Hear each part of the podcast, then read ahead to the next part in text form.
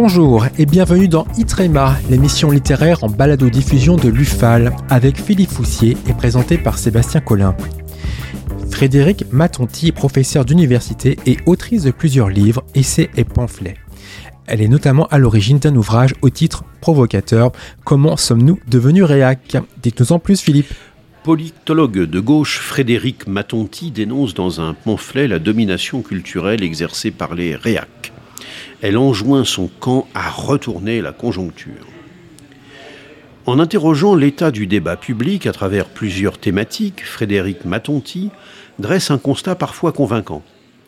Le paysage audiovisuel, notamment, a connu de substantielles évolutions qui sont ici décrites avec pertinence.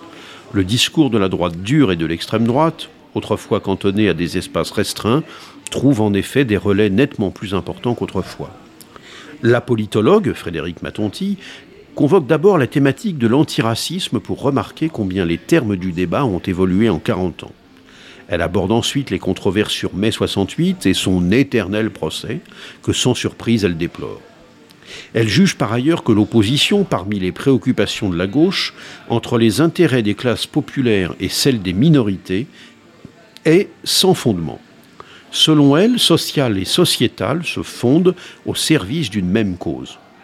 Enfin, Frédéric Matonti évoque la question de la laïcité à travers le voile qu'elle s'interdit de qualifier d'islamique, plaidant pour une laïcité adjectivée qui masque mal une adhésion au modèle multiculturaliste anglo-saxon. Seulement voilà, en voulant étayer sa démonstration d'une domination culturelle par les courants réac, l'universitaire amalgame des profils ou des titres de presse qui n'ont pour beaucoup d'entre eux pas grand-chose sinon rien en commun. Incarné aujourd'hui, selon elle, par valeurs actuelles, Éric Zemmour, Mathieu Boccoté, Eugénie Bastier, Michel Onfray, etc., la sensibilité réac aurait conquis la quasi-totalité des journaux. Et seuls, Mediapart, Les Jours, Regard, Libération par intermittence et l'Obs rarement échapperait à l'influence de cette mouvance. Elle assure que dès les années 1980, La défaite de la pensée, le livre d'Alain Finkielkraut, a joué un rôle fondateur dans l'édification de cette pensée. Ensuite, la revue Le Débat de Marcel Gaucher et Pierre Nora aurait consolidé cette tendance. Alors si le ralliement à l'idéologie dominante de pans important de la deuxième gauche à travers la Fondation Saint-Simon, composée à l'époque de Rosan Vallon, euh, Fauroux, Alain Minck, François Furet, etc., dans les années 1980 et 90 est assez judicieusement pointé, on peut néanmoins estimer que l'assimilation de cette mouvance au camp réac procède quand même du raccourci hâtif.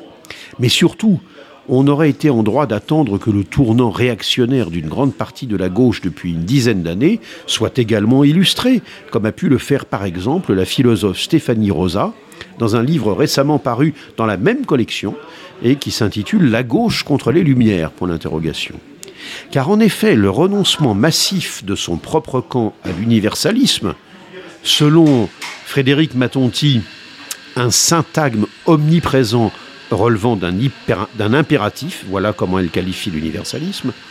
Donc le renoncement de son camp à l'universalisme, au rationalisme et au progressisme n'a pas peu fait pour alimenter le glissement réactionnaire et identitaire du débat politique et de son contenu conceptuel.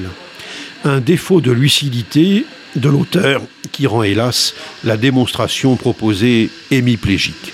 Voilà donc euh, pour ce livre de la politologue Frédéric Matonti, Comment sommes-nous devenus réac paru aux éditions Fayard, 208 pages, 18 euros. Merci Philippe. N'oubliez pas d'adhérer à l'UFAL via notre site internet ufal.org. Vous recevrez l'excellent UFAL Info. Vous pouvez également commander le dernier numéro de Cause républicaine. Quant à moi, je vous donne rendez-vous la semaine prochaine pour un nouveau Itrema.